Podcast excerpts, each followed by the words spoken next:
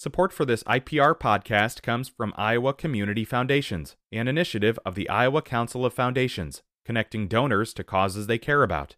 Details on the Endow Iowa Tax Credit Program at communityfoundations.org.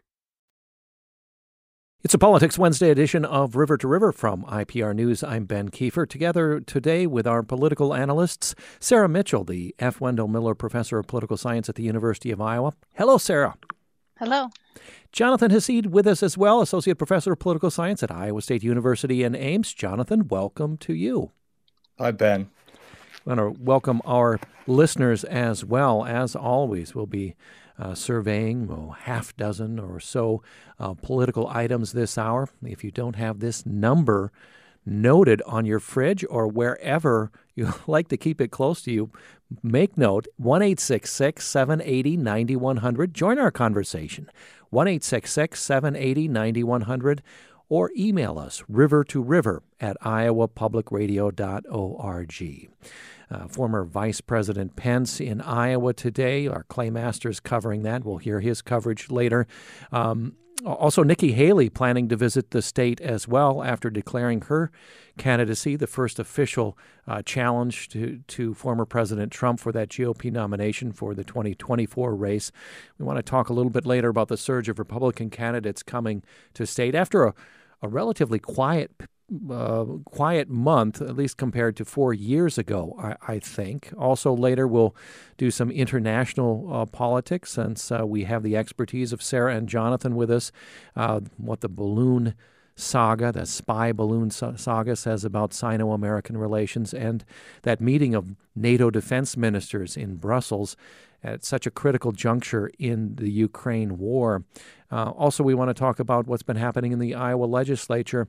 Uh, concerning education. What a flurry of activity there. But first, I, I feel, uh, Sarah and Jonathan, uh, we need to address uh, gun legislation um, after the school shooting at Michigan State University earlier this week. Three students killed, five more injured. Uh, this morning, we heard in our news the gunman in the racist massacre at a Buffalo supermarket last year sentenced to life in prison without a chance of parole. Uh, yesterday, also, the five year anniversary of the deadly high school shooting in Parkland, Florida. 14 students killed, three faculty members at Marjory Stoneman Douglas High School. Um, yesterday, President Biden saying there's much more work to be done on gun control legislation. He named banning assault style weapons typically used in the mass shootings. Uh, he also um, brought Democrats and Republicans together to pass bipartisan gun safety bill last year. Said more needs to be done. Um, those high capacity magazines he's targeting. Uh, also eliminating immunity for gun man- manufacturers, manufacturers who knowingly put weapons of war on our streets. Uh, Jonathan, to you first. Prospects for more gun legislation, especially with this new divided Congress. Uh, depressingly low. Um, you know, America obviously has a serious gun problem. There are more guns in the United States per capita than anywhere on, else on Earth, and you know that's in large part why we have all these shootings. But uh, it doesn't seem like there's a lot of prospect for change on the horizon. Uh, even Biden, if he wanted to do executive orders, for example, is even pretty limited in what he can do there. So, uh, President Trump, for example, when he was in office, uh, banned by executive order bump stocks that turn semi-automatic weapons into basically full automatic weapons, and the courts struck that down as an executive overreach.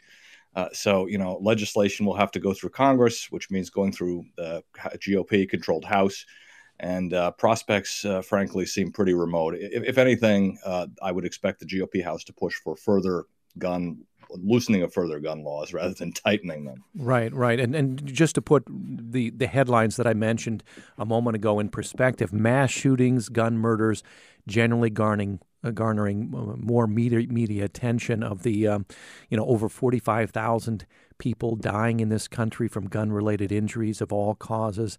Uh, more than half were suicides, uh, but also uh, some nearly 20,000 of those, um, 19,000 in 2020, uh, were homicides, according to the CDC.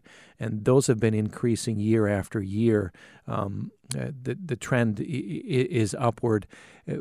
Sarah, let me pose to you this question What do you see, if anything? um, uh, supposing you agree with Jonathan, what do you suppose, if anything, uh, will change the status quo policy, the impasse over what to do about gun violence in this country, the partisan narratives that have developed and hardened?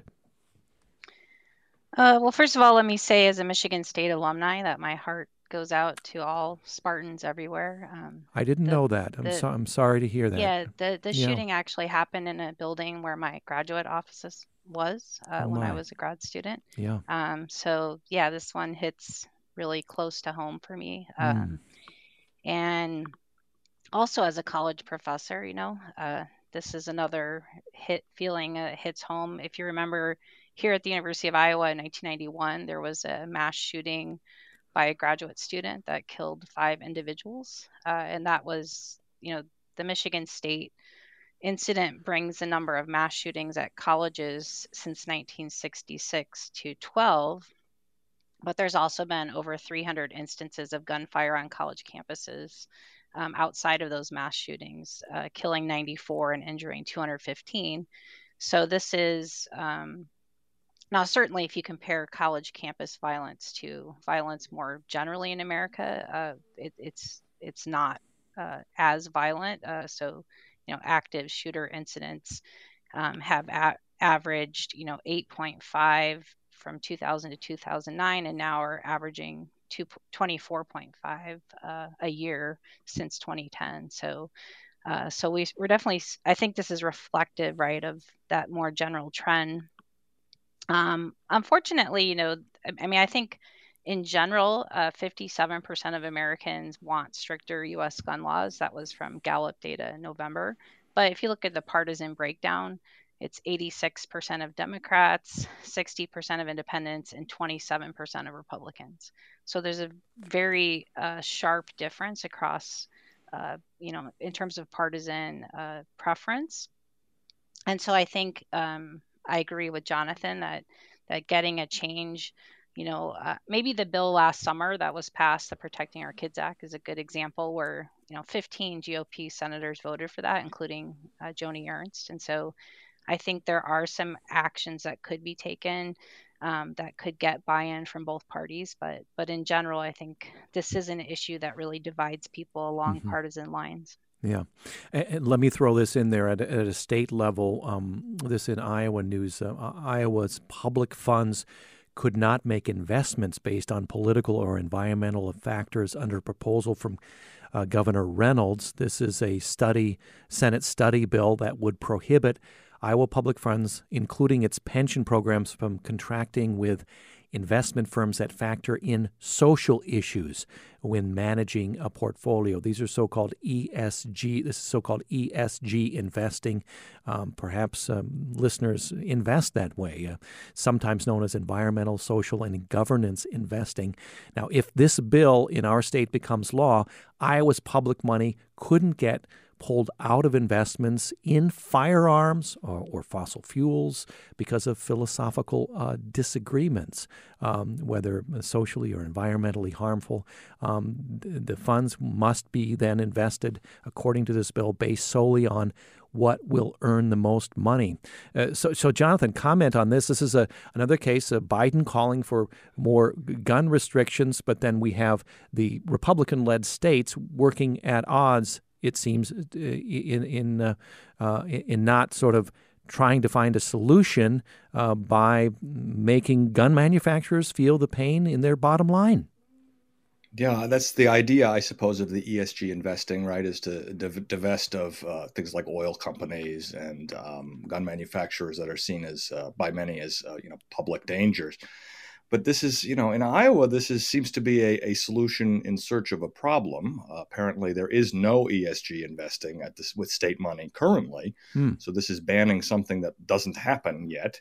Um, and uh, you know it's, it's it seems to me more of a culture wars kind of a message than anything else a way to uh, for uh, iowa republicans to you know assure their base that they're trying to take seriously their concerns and you know ensure that iowa as if it ever would. Iowa doesn't become, you know, a California or something. But uh, you know, again, this is uh, not a current practice of the Iowa government. No one is talking about having Iowa invest in ESG funds, and so this is it's it's a signal essentially. It's a, it's it's red meat to the Republican base rather than a serious attempt to address a serious Iowa issue.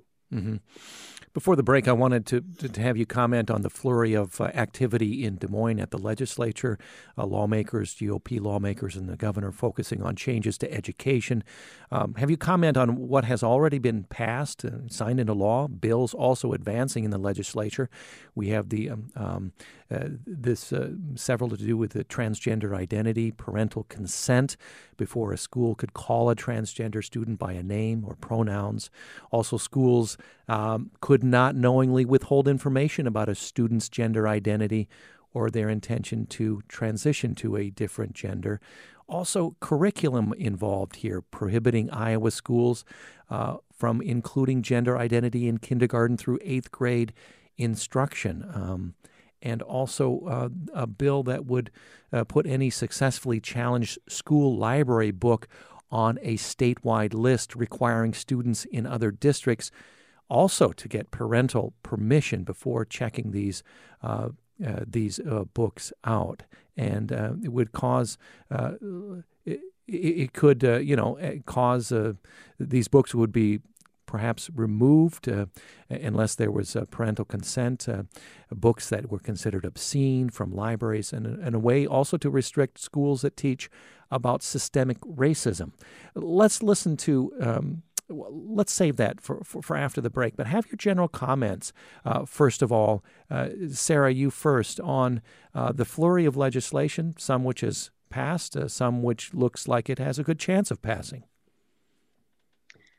Yeah, I mean, I think this is part of the broader, you know, cultural agenda that you're seeing not only in Iowa but in in states like Florida as well.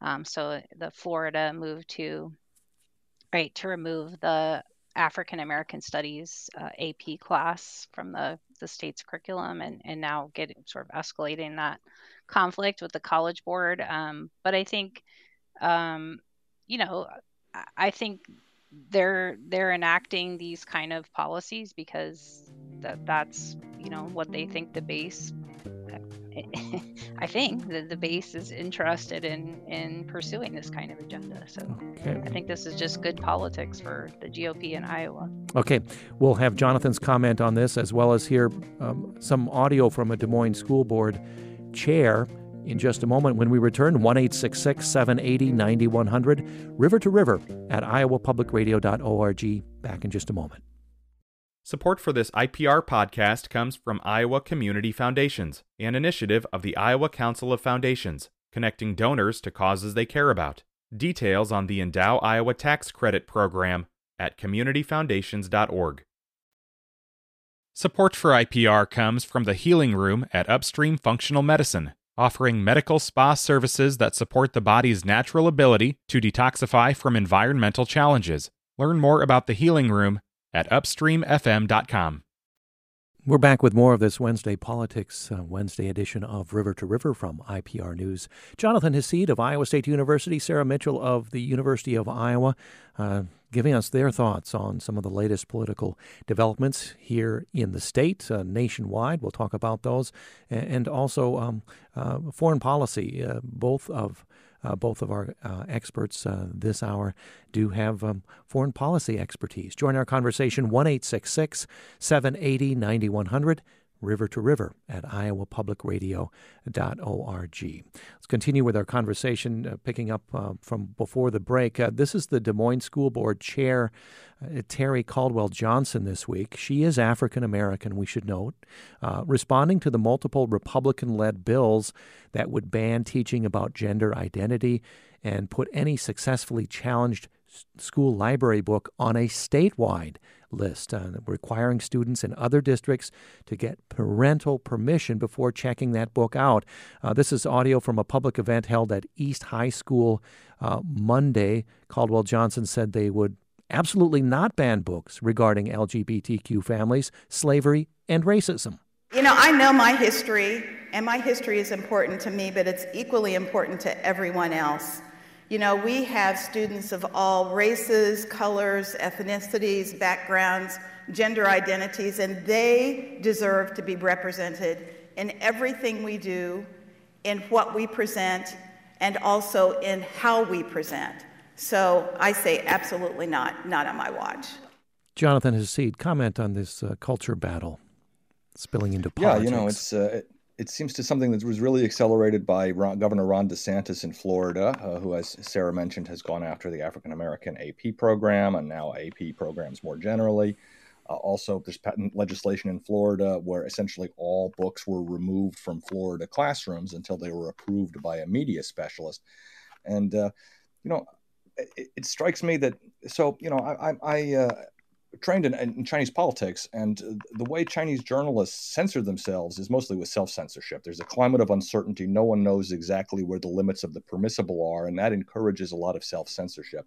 It seems to me that similar dynamics are happening here. You know, teachers aren't necessarily going to know what books, principals aren't going to know what books are approved, mm. and so you're, they're, they're, people are likely to be much more conservative. They're likely to pull out any kind of controversial books. In other words, it's not necessarily the impact of banning individual books that will have the, the biggest impact on school libraries across the state, but rather creating a chilling climate mm. um, that discourages uh, any kind of inquiry into these controversial areas. And you're going to have, especially if, uh, as in Florida, there are felony penalties attached to providing these books to students, uh, you're likely to have just people stepping back uh, from any kind of controversial topic uh, which is you know really antithetical to the entire idea of schooling. It seems to me, uh, and so this is a you know it's a sort of a sad commentary on where we are as a country. Yeah, Sarah, do you agree with Jonathan's uh, analysis there? A chilling effect, whether it has to do with uh, slavery, racism in this country, um, or uh, gender identity.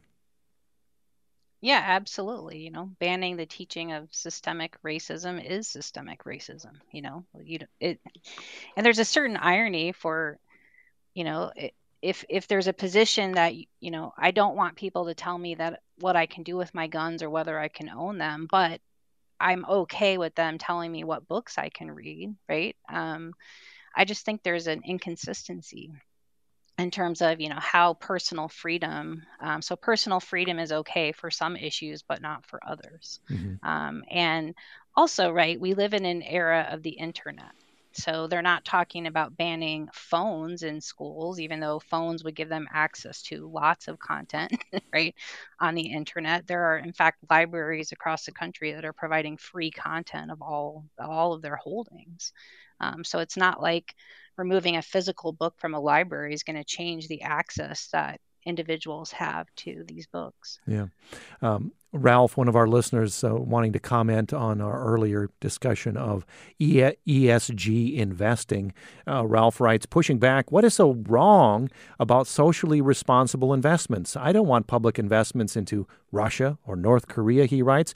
I do not want public investments into businesses that deny the history of slavery in our country. Would this bill prohibit this type of uh, in these type of investment decisions? Uh, Ralph asks. I don't know if either of you have the answer to that. Yeah, I think the idea is that the the businesses that they're they're naming in the bill, like fossil fuels or gun manufacturers, these are you know businesses that have lobbied for this kind of protection and so i think this is you know pretty straightforward uh, you know this is being passed by a gop led legislature because they're getting more uh, you know campaign donations from these kind of industries and so mm-hmm. and then also pushing back on the other side right so any kind of uh, policy you know uh, liberal policy that would say prohibit um, exporting things to Israel, you know, certain goods um, because of their treatment of the Palestinians. Well, they're also pushing back so that that kind of same kind of equivalent move on the left would not be allowed, right? Mm-hmm. Let's go to our uh, first caller. Ron is, is calling. Uh, thanks for mm-hmm. listening to uh, IPR Politics Wednesday. Ron, what's on your mind? Thanks. if one Iowa parent objected to the King James translation of the Bible because they think it talks about deviant gay sex at Sodom and Gomorrah because of the hundreds of concubines. I think that was King Solomon. Because of slavery, which is very widely talked about in the Bible. mm-hmm. would only the King James Version be banned from all school libraries, or would the dozens of other translations of Hebrew and Christian scriptures be banned also because it's really the same book? Hmm. Ron, you pose an interesting uh, hypothetical question. Jonathan, what are your thoughts on that? I have no idea uh, whether or not banning one version of the Bible, say the King James version, would ban others. Um, I, I mean, the, Ron is right that, of course, the Bible has lots of sex. It has, you know, uh, the story of Lot and his daughters uh, sleeping with incest in families and all kinds of uh, odd things.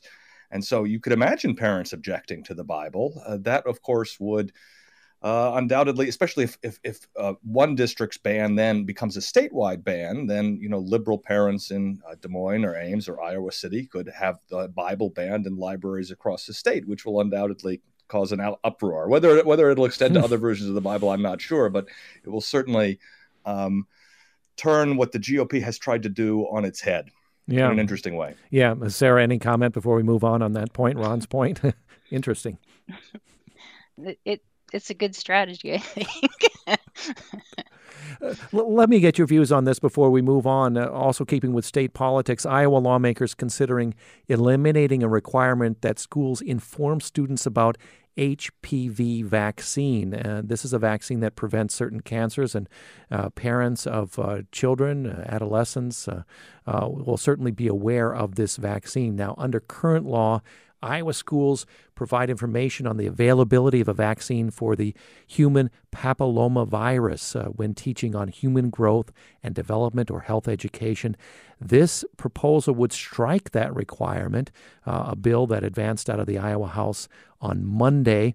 Uh, the human papillomavirus is the most commonly sexually transmitted disease. Now, infections go away, uh, typically, according to the CDC, but cause cancer in some cases. Um, so th- th- this is interesting. Some Republican lawmakers saying schools should not be weighing in on family decisions surrounding vaccinations. Medical professionals disagreeing, saying that students should not uh, uh, the, with this that they should receive the information on the HPV vaccine, citing their research. Sarah, what do you make of this debate? It seems to have echoes of the partisan divide over the COVID vaccinations. Yeah, and I think we're back to this question of personal freedom, right? Like, I'm supposed to have personal freedom to choose what vaccines I want for myself or my children. Mm-hmm. But I'm now passing a, a, proposing a bill that says that I can't even discuss that vaccine in a public school setting. So again, I just think this is a it's, it's a hypocrisy uh, in terms of you know is do we want the government out of our lives or do we want the government to be intimately in our lives and tell us everything in terms of yeah. what kind of information we can receive and in this um, one yeah. strikes me as you know, as particularly problematic because there's a lot of evidence showing that uh, for girls that get this vaccine, they're they're significantly less likely to get cervical cancer. And so, in, from a health perspective, um, I would definitely want my daughter to have a lower risk of cervical cancer in the future. Um, so, this is one that I think I, I don't really, I don't quite understand. Yeah, the, I, I the think motive behind this if I'm under- specific bill. If I'm understanding this bill correctly, it would strike the requirement uh, that they provide this information on the availability of vaccine. I don't think it prohibits the discussion of it in a in a health curriculum, but um, uh, that uh, we'll leave that for another time, perhaps to pick up here. Let's go to national politics here. If you've just joined us, it's a Politics Wednesday edition of River to River from Iowa Public Radio News, Ben Kiefer with Sarah Mitchell of the University of Iowa, Jonathan Hassid of Iowa State University. Uh, yesterday, we heard that uh, uh, Senator Dianne Feinstein, a Democrat of California, what a name, 89 years old, announced that she will not seek reelection in 2024. She'll finish out her term, though, in Congress. Um, uh, according to the New York Times, uh, Feinstein has had acute short term memory issues for years that have raised concerns among those who interact with her. The former mayor of San Francisco, she's been in the Senate since the 80s, since the 90s, uh, a trailblazer for Democrats. Jonathan, uh, how much of a surprise here? What does it uh, trigger? Of course, uh, um, names popping up who would like to fill that Senate spot for this state with 40 million residents of the U.S. in it. Of course, being a California senator is a very prominent thing. I, I, don't think it's terribly surprising that Feinstein has stepped down. The, the sort of chatter about her mental acuity has really picked up in recent years, uh, and she's, you know, seems to be uh, tired. I mean, it'd be hard. being a senator is a hard job, and it'd be tough to do at 89. So it's not not that surprising in this case that she's stepping down. But her, uh, she's opened up, uh, you know, a, a, a huge uh, opportunity for Democrats in California, and so lots of uh, people are going to likely to get into this race. Um, there, Adam Schiff, perhaps, who's a current uh, U.S. congressman, um, may get into the race. Um, other potential uh, members in, in, in, the California legislature, or California politics may get involved. And of course, this is likely, very likely, uh, to be held by Democrats. Uh, California has a strange kind of a primary, and so it's not impossible that a Republican could could win. Uh, but given given that it's California, it's highly unlikely. And so, um, you know, this is a, a, very prominent position, and it's not surprising to see a whole bunch of politicians uh, dipping their toe in the waters. Yeah. Sarah, could could you comment on Feinstein? I mean, uh, what she's meant to the Democratic Party nationally, a, a bit about her legacy. What comes to mind uh, f- for you? Um, I mean, I I believe that she was the person who was behind the investigation of what happened during the Bush administration and the enhanced interrogation program. Um, mm-hmm. so there was a, a really good movie about that. Um, and so that was that was something that she spearheaded to, to uh, have accountability um, over that particular program.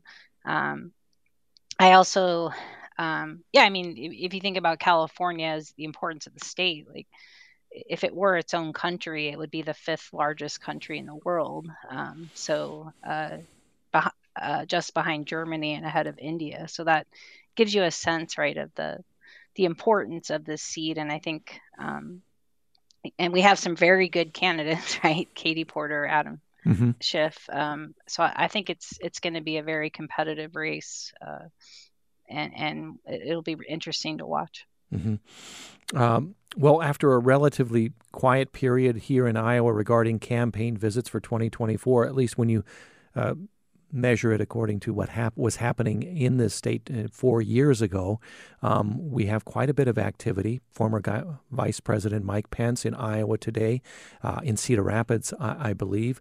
Uh, Nikki Haley, the former South Carolina governor, also former UN ambassador under President Trump, planning to campaign across Iowa after announcing her 2024 campaign. Uh, let's listen to a bit of the presidential campaign video released uh, by her yesterday. Haley pointing out that Republicans have lost the popular vote in seven of the last eight presidential elections which she says has to change. She also stated that our nation's past is not racist or evil, and uh, that is what she saw. In fact, uh, she saw evil in China and Iran. Some people look at America and see vulnerability. The socialist left sees an opportunity to rewrite history. China and Russia are on the march. They all think we can be bullied, kicked around. You should know this about me. I don't put up with bullies. And when you kick back, it hurts them more if you're wearing heels. Okay, former South Carolina governor, former UN ambassador Nikki Haley, first official challenge uh, to the former president uh, Trump in the Republican column. Uh, Jonathan, you're a China expert. She mentioned China there. Uh, comment on, on her entry here. Yeah, I'm not sure what there's a lot I can work in about China here, but you know, I I think uh, th- there's a certain irony in her uh, announcement that she stands up to bullies, uh, given, of course, that she was a member of the Trump administration and refuses to go after Donald Trump by name. So she's clearly trying to seize a lane, if it exists, on the Republican side uh, that uh, is, you know, n- anti-Trump, but for Trump's policies, wants to see somebody else, but also is not fully behind DeSantis. And it seems to me that she's trying to thread an exceedingly thin needle. Uh, and, you know, uh, she and Mike Pence are both polling around 3% in the early polls. Now, it's, of course, not impossible that that support will grow. Uh, but she's essentially trying to offer something to both the Trump and anti-Trump wing of the GOP in a way that I don't I don't think I don't see how it's going to work. She of course was a member of the Trump administration. She's not uh, attacking Donald Trump personally. She's merely obliquely criticizing him for being too old and saying that it's time for some new blood.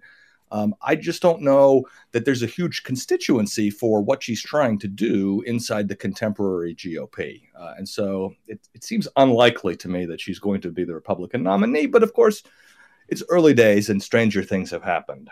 Mm-hmm.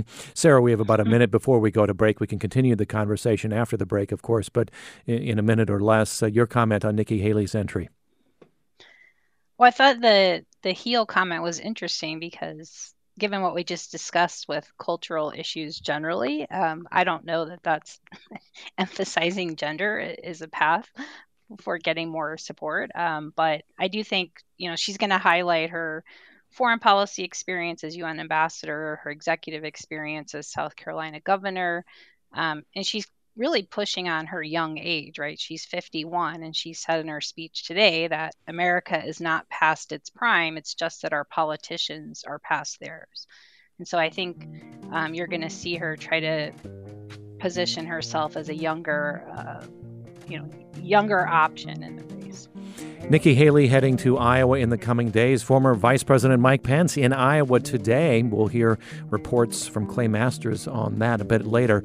Let's talk about uh, the vice, uh, former Vice President Pence when we return with Sara Mitchell and Jonathan Hassid. I'm Ben Kiefer. It's River to River from IPR News.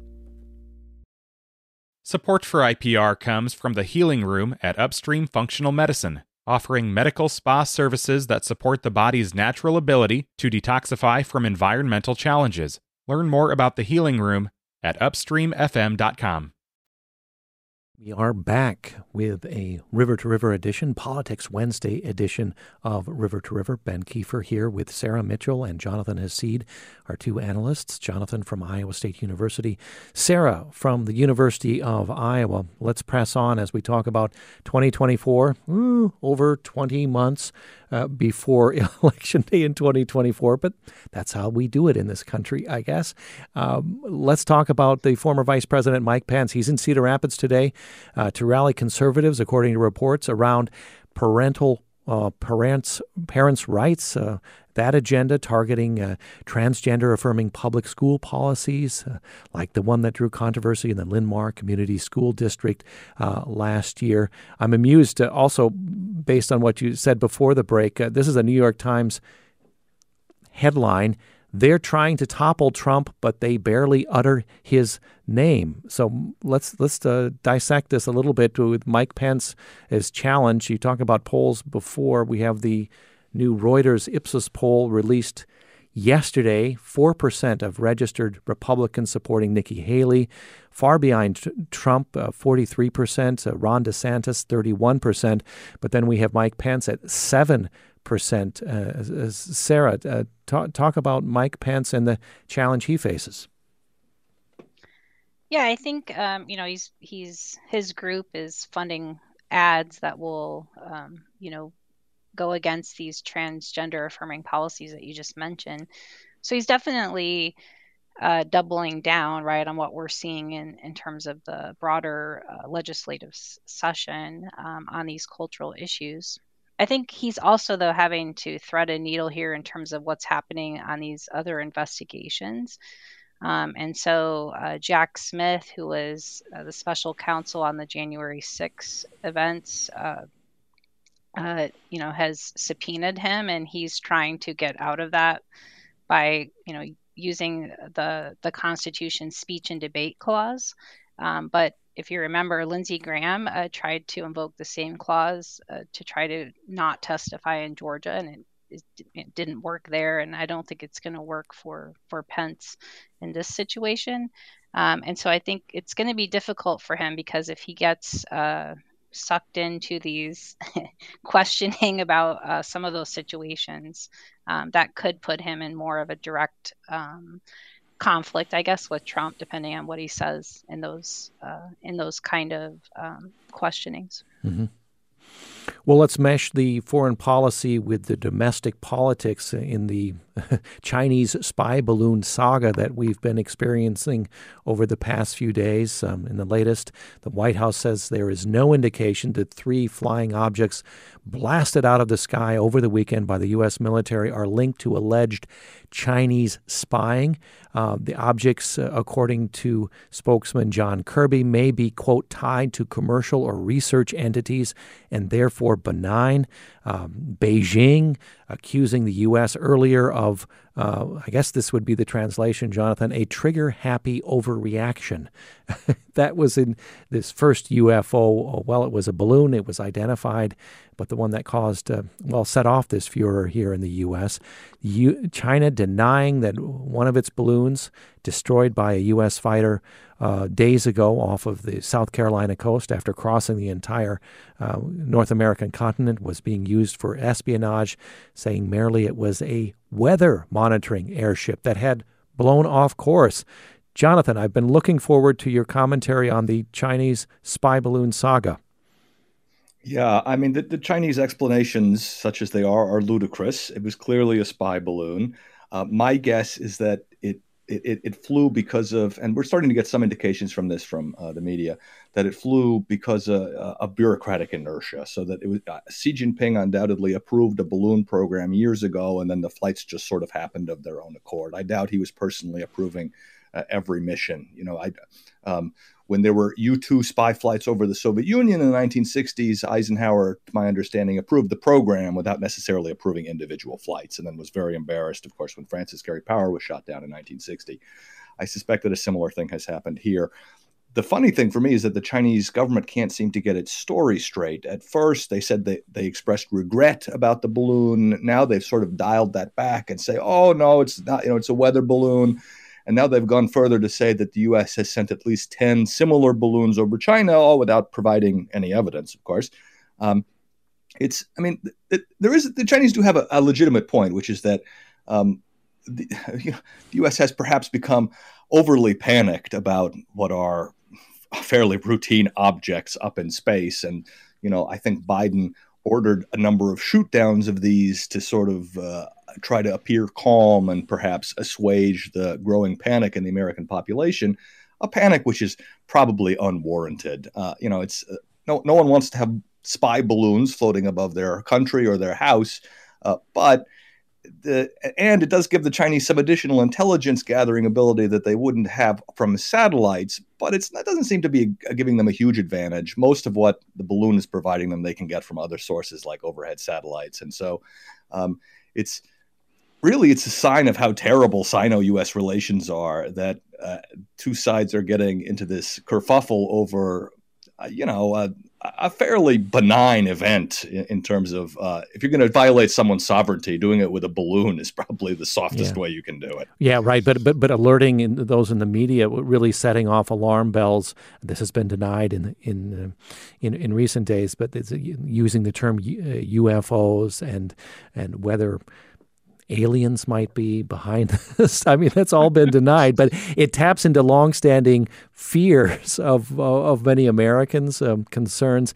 Uh, Sarah, chip in with your foreign policy expertise on this matter. Um, for instance, how would you characterize our political discussion about this over the past week or so?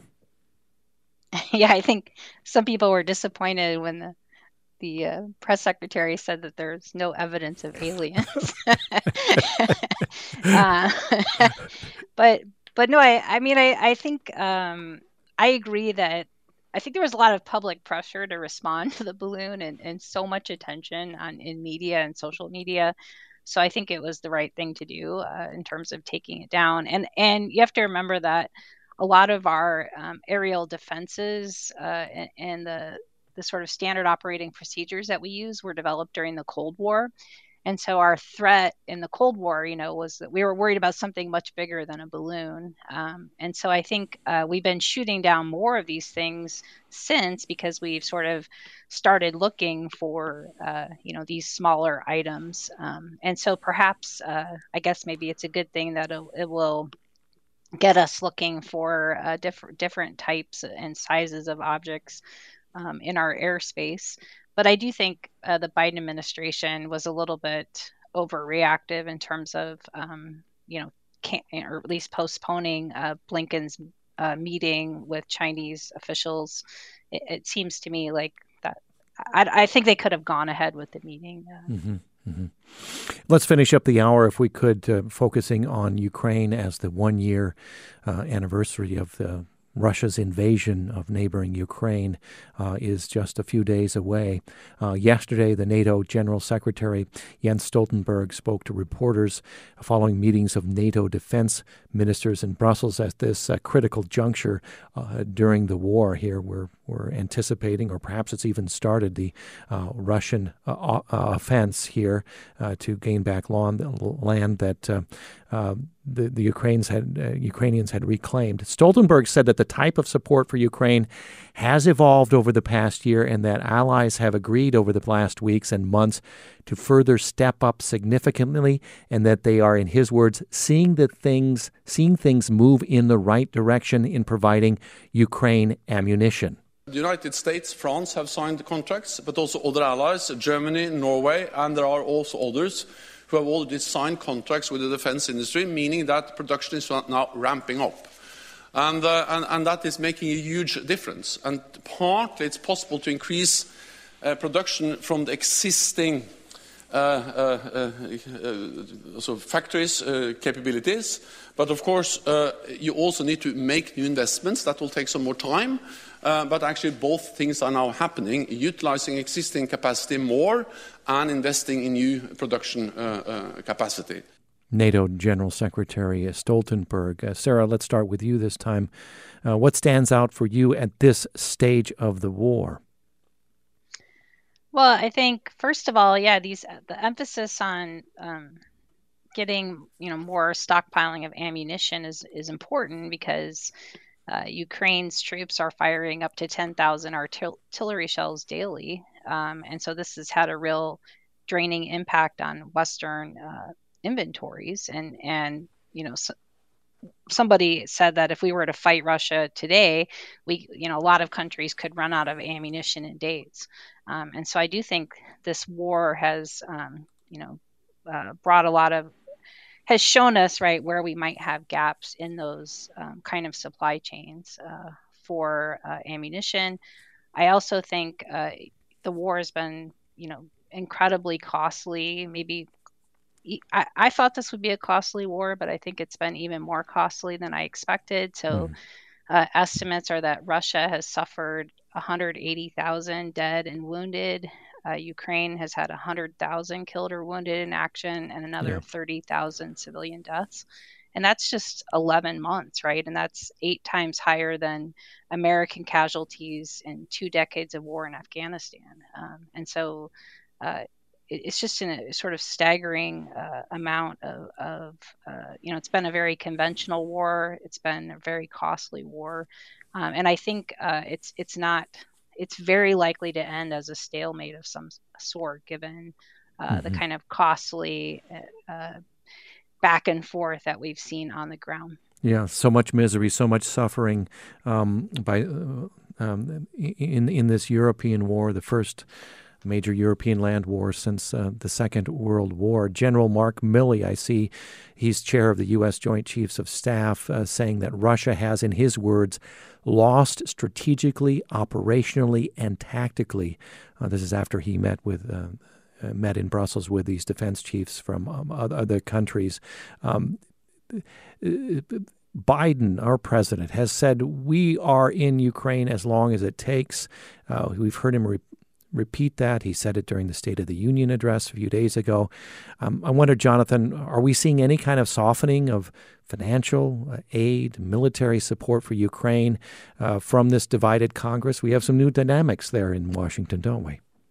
We do. It's we're starting to see some rhetorical shifts. So, uh, you know, polling from of Republicans has shown that uh, support for Ukraine and support for giving additional armaments and money to Ukraine has really dropped over the last six months or so. Uh, and so there seems to be uh, it, doesn't seem to have hardened. Uh, you know, not numbers don't seem to have shifted nearly as much among Democrats and Independents, and so this once again seems to be a story of what's happening inside the Republican Party. There are those like uh, Tucker Carlson, of course, is a very prominent, one of the loudest voices on the right, basically, you know, on a lot of his uh, shows saying that the U.S. needs to stop doing this, and that does seem to be having an effect. We'll see if it plays out in Congress. Uh, of course, Biden can't just appropriate money by snapping his fingers. Congress has to approve a lot of this stuff.